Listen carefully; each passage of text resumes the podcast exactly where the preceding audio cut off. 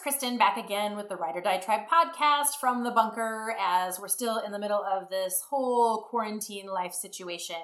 I hope you've enjoyed the first two episodes. Um, I, today I'm going to take a little bit of a different uh, twist, which is just telling some of my stories. I've had the chance lately to just talk to friends about different things I've experienced in life. And one of my favorite, favorite stories that I told, ironically, the Facebook memory for it ended up popping up this morning.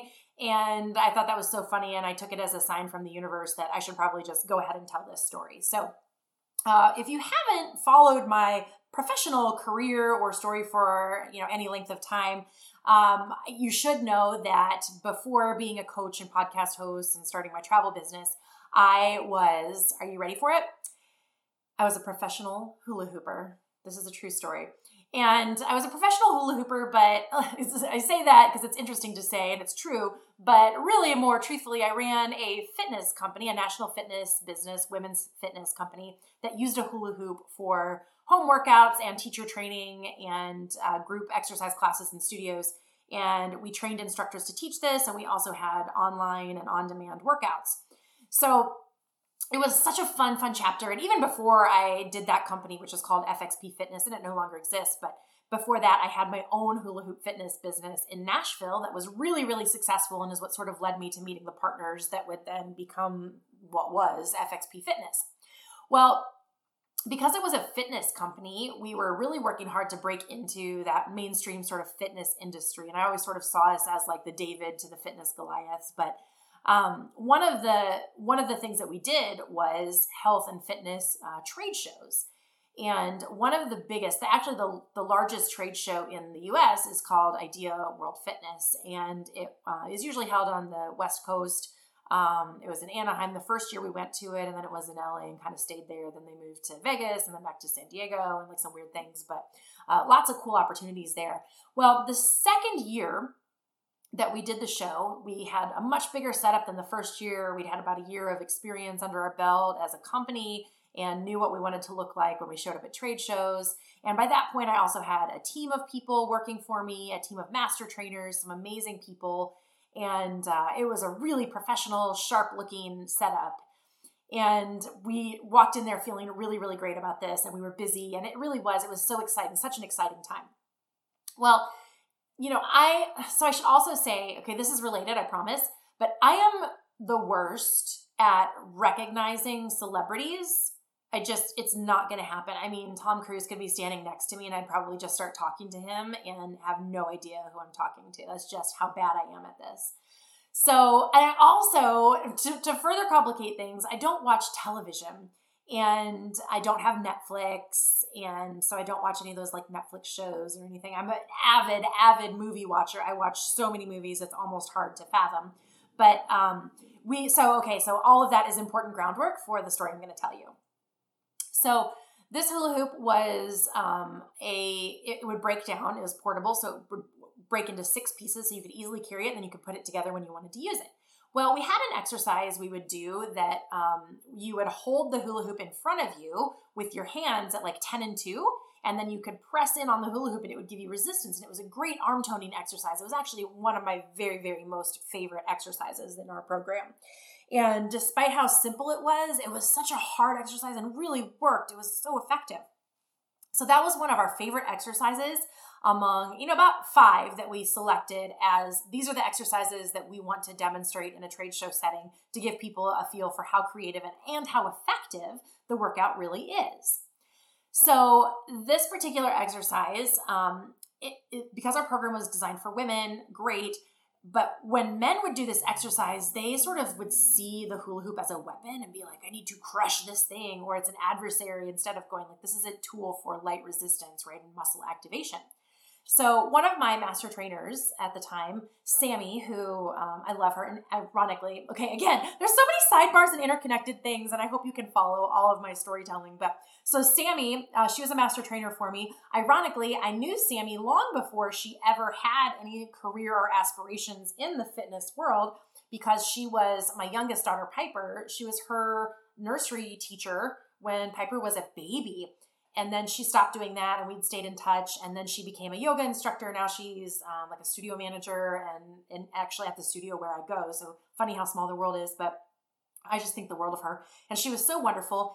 And i uh, i hired her as a master trainer and she was magical.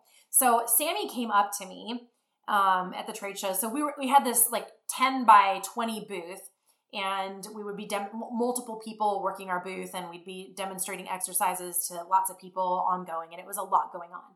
Well sammy came up to me and she's like hey kristen she's like this gentleman over here i was showing him the exercise and he broke the hoop and what should i do? I was like oh man he broke the hoop i'm like that stinks but you know don't worry about it it's fine. She goes well he really really wants to pay for it and she goes he's coming up now. And so this guy starts walking up to us and he's like reached into his back pocket and he has pulled out a wad of hundred dollar bills. I don't know, maybe it was 20s, maybe it was singles, but like in my mind, like it's hundred dollar bills. And this guy's like, he's thumbing his money and he's like, I need, I need to pay you for this hoop. Like, I feel so bad. I'm so sorry. Can I pay you for it? I, and he was like grinning, but like I could tell he was so apologetic and he was sort of like leaning over and his shoulders rounded forward, trying to kind of make himself small, like very humbly, like, I'm so sorry I broke your, your tool, your equipment. And I was like, no, no, don't worry about it. It's fine. You know, it happens. You don't have to pay for it. Don't do a thing. It's absolutely okay. And uh, he, he just kept, he was very adamant, kept insisting. And Sammy was there just like looking at me like, I don't know what to do. And this guy was like, so, so persistent about it, like just would not give up. And I'm like, like, like, no, it's really, it's okay.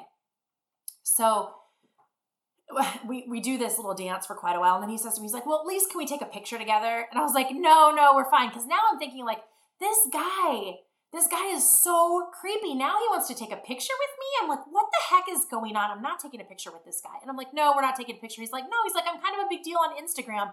At which point, inside my mind, I'm wanting to throw up and I'm just like, this isn't real. This can't be happening. Like, he's a big deal on Instagram. Like, ooh, I just, I couldn't believe that anyone would actually say this thing. And so I was like, no, no, no, it's fine. Really, we're good. Thank you. Like, enjoy the rest of your day. You know, and we've got people coming up into our booth and all this stuff. And Sam and I are just looking at each other like, did this guy really just say that? Take a picture with us. I'll post it on Instagram. I'm a big deal on Instagram. Well, it, it, continues. He didn't just walk away. So then he says, "No, really." He's like, "I'm, I'm." He's like, "I'm really popular among the stay-at-home moms." And now I'm like, "Holy crap! Who is this guy that is like saying these weird things? And I'm not in my mind thinking for any moment that he's famous or he's somebody. I'm just thinking he's this like self righteous, like arrogant ass. And I want him to go away quickly. I want him to leave and go. And so he starts walking away. And I'm just like, look at Sammy. And we kind of have this like knowing look that we exchange and share. And then he gets about maybe 10 feet from me, stops dead in his tracks, slowly turns around. He's had some kind of realization, and he comes back to me and he says, You ever watch The Walking Dead? And I was like, No, I don't watch television. I'm like, I have friends that watch. He's like, What about Guardians of the Galaxy? I'm like, Oh, yeah, I love that movie. And he's like, I'm in those. I was like, What? And he's like, Yeah, Michael Rooker. And I'm like, Oh, Days of Thunder. so he was Days of, not Days of Thunder forever ago, but Michael Rooker. So he's the um. He, you have to look him up because I'm so bad with names, uh, clearly in celebrity names. But so he really is super famous. He really is a big deal on Instagram, and he really is popular among stay-at-home moms. And here I am this whole time thinking like this guy is so full of himself, and he was just really trying to do something nice and shout out like our company and support us because he just felt so bad. So we said, okay, we took it. We I was like, no way. And I got a little like weirdly starstruck. Like it's a famous person, even though I wouldn't really know who you were. so horrible. But so we take a picture with him, Sammy and me, and that's the the picture that's the cover of this episode. We take a picture with him. He posts it to his Instagram. I posted to mine, uh, to our company one, and tags it. And it was just super fun and it was really funny. And that has become one of my most ever favorite experiences and certainly the best experience I had at a trade show and just so super fun. He was such a nice guy, honestly, and I can't say enough nice things about him. I just totally didn't understand what was going on.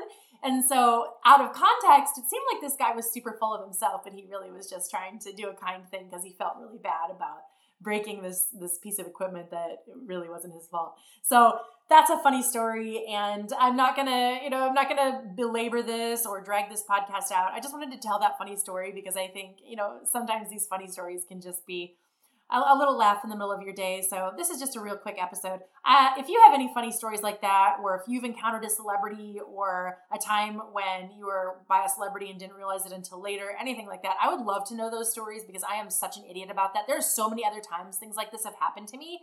And like I'm so dumb about celebrities that even now I remember this time on an airplane, but I can't remember who it was. It was some real famous country musician. Sat by me the whole flight. I offered him one of my drink coupons. He took it. And then as we're getting off the plane, everybody's trying to get his autograph and talk to him. I sat by him the whole flight, had no idea.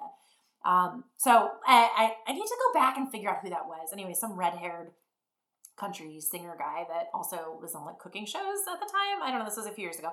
All right, I said I wasn't going to drag this out, and here I am rambling, rambling, rambling along.